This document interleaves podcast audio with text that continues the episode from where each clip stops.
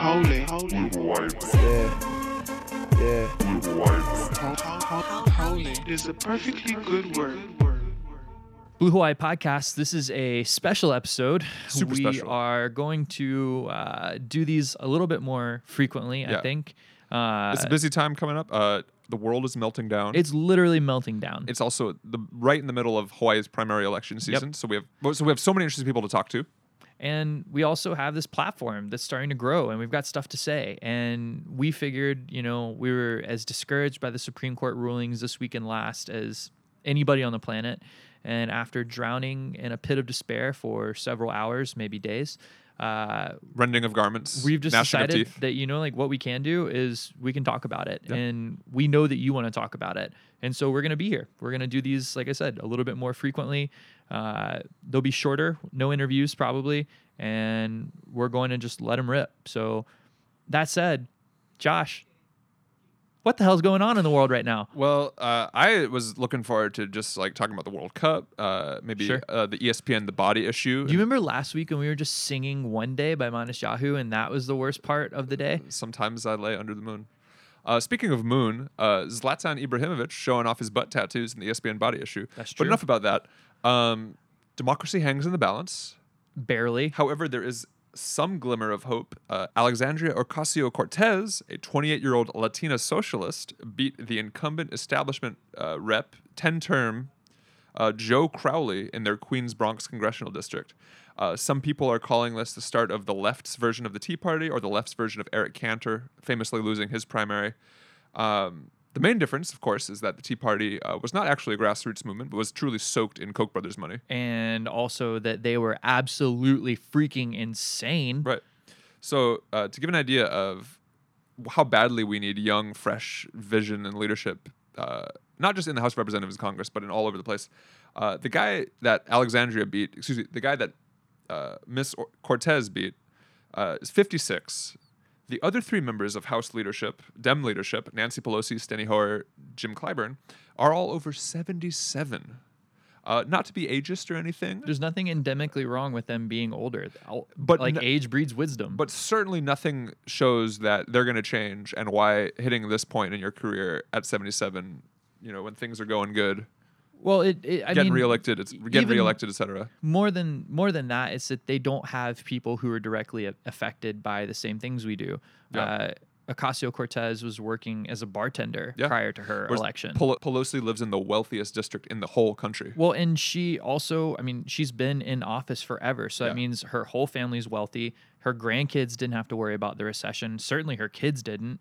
It's like this is a big, we face real issues now that she just truly doesn't have a frame of reference to, to comprehend. Yeah. And that's true of a lot of people who are entrenched establishment politicians, which is the reason why we need more representation of young people because they're making laws as older people that they will die and not have to live under, that we will still have to live under. Also, uh, Supreme Court rulings came down in just about every bad way possible. Yeah. Uh, it's legal to discriminate against Muslims. It is uh, legal to force uh, classes of people who have been wronged by an employer to arbitrate rather than have a jury trial. It's also legal to uh, deny information about abortions if you're a faith based pregnancy services provider. yeah It is also now uh, illegal as a public sector union to compel dues paying by non union members. So Uh, basically, everything has Yeah. just happened badly in Uh, the past few weeks. one of my one of my favorite writers and on Twitter people, uh, Kelsey Atherton, he wrote, "Welcome to the Roberts Court, where union dues violate the First Amendment, but religious tests for immigration and travel do not."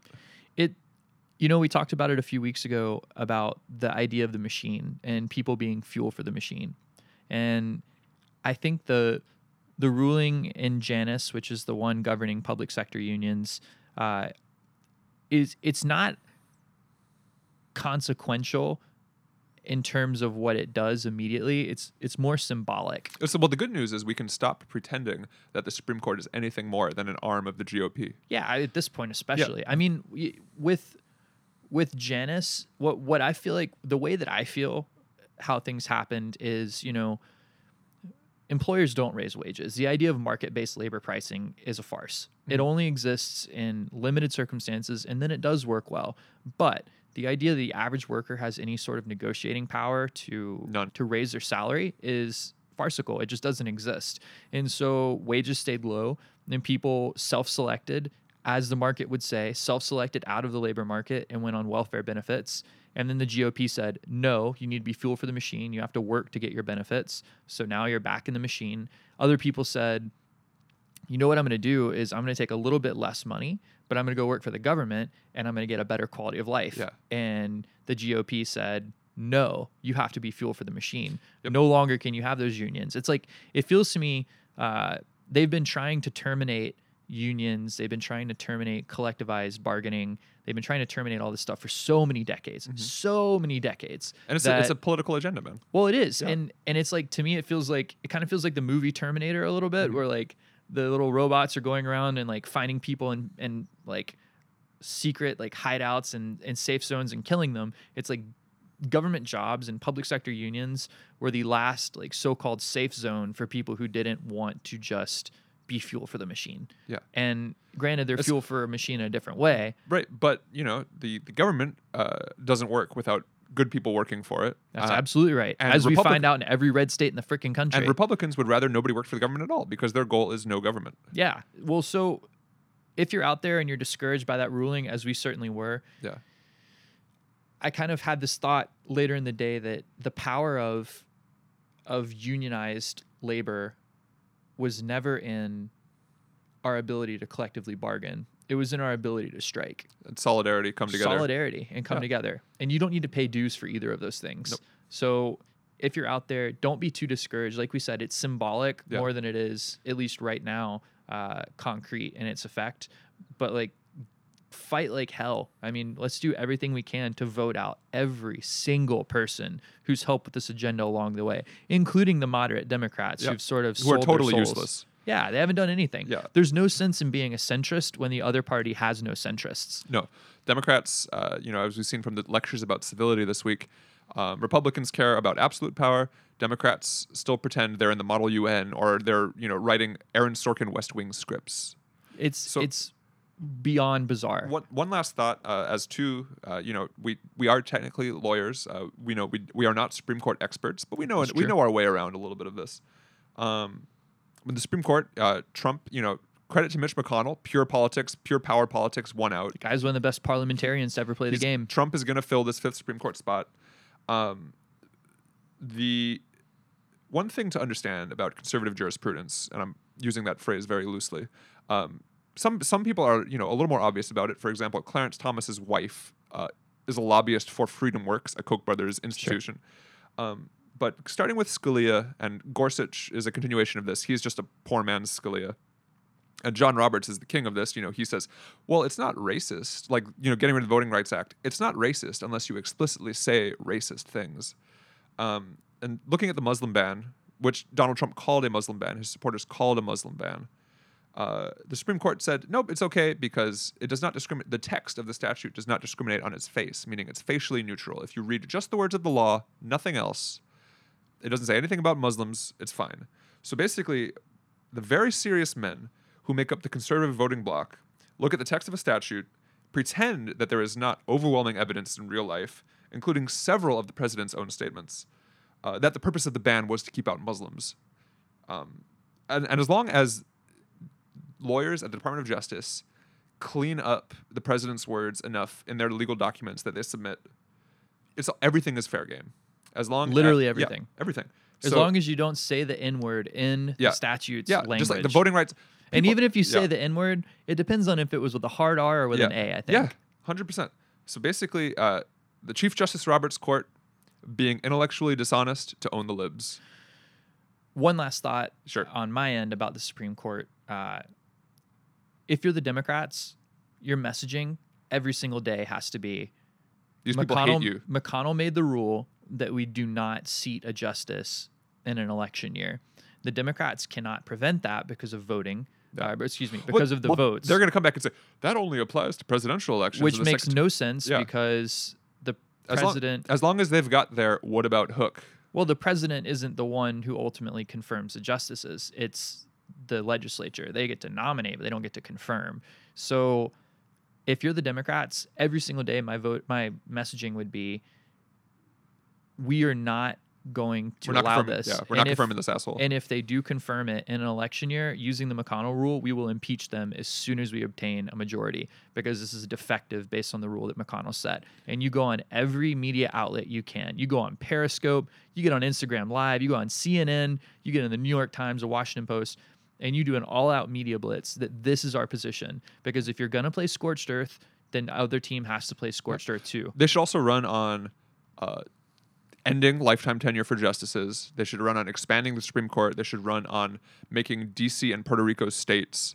Um, you know what? Let's go big or go home. Because the you know instead of trying to win over these mythical centrist. Uh, Reasonable Republicans. There's that, no such that thing. no longer exists. that- Fifty-four That percent. Hillary Clinton spent all of her Fifty-four energy on. percent of white women Yeah. voted for a man that wants to grab them by the pussy. Yeah. So give like give it a rest. You know, no matter how much Democrats whine and beg and plead and for civility, Republicans aren't going to like you. Trump is going to say you're obstructionist no matter what you do. You're not getting invited to Mar-a-Lago. So Alexandria uh, Ocasio Cortez, uh, her she put out a platform, and Sean Hannity, of course, put it you know put it on in the huge Fox News chyron header to scare all his viewers about this is what socialism looks like. Here it comes. He presented the following agenda as a negative. Housing is a human right. Federal jobs guarantee. Solidarity with Puerto Rico. Higher education for all. Clean campaign finance. Women's rights. Support seniors. Curb Wall Street gambling. Restore Glass Steagall. Criminal justice reform. End private prisons. What I love is that Did anything in there sound bad? I love that he said support seniors, and Fox News is like, do not support seniors. which is like that's the only people listening Yeah. to what you have to say. hundred percent. Um. Anyway, that's it for me. Do you have anything else to add? Resist, guys. Y- You know, here one more one more parting thought. Yeah. Uh, let's talk about some things that the Supreme Court has decided in the past. Slavery is legal. Yep. That was Every Dred Scott abolitionist, decision. every abolitionist case that went before the Supreme Court lost. The only way that ended slavery was one. the Civil War. Plessy versus excuse me, Plessy versus Ferguson. Segregation is Yep. legal. Dred Scott, Dred Scott. Well, we said Dred Scott, but Korematsu, Korematsu. Like, well, you should give some context for Korematsu. Kor- Japanese. Oh, the the uh, many uh, Asian American activists, Japanese American activists, noted that you know in in upholding the travel the Muslim travel ban, the Supreme Court got rid of Korematsu, which was the Supreme Court decision that said uh, FDR could intern the Japanese during World War II.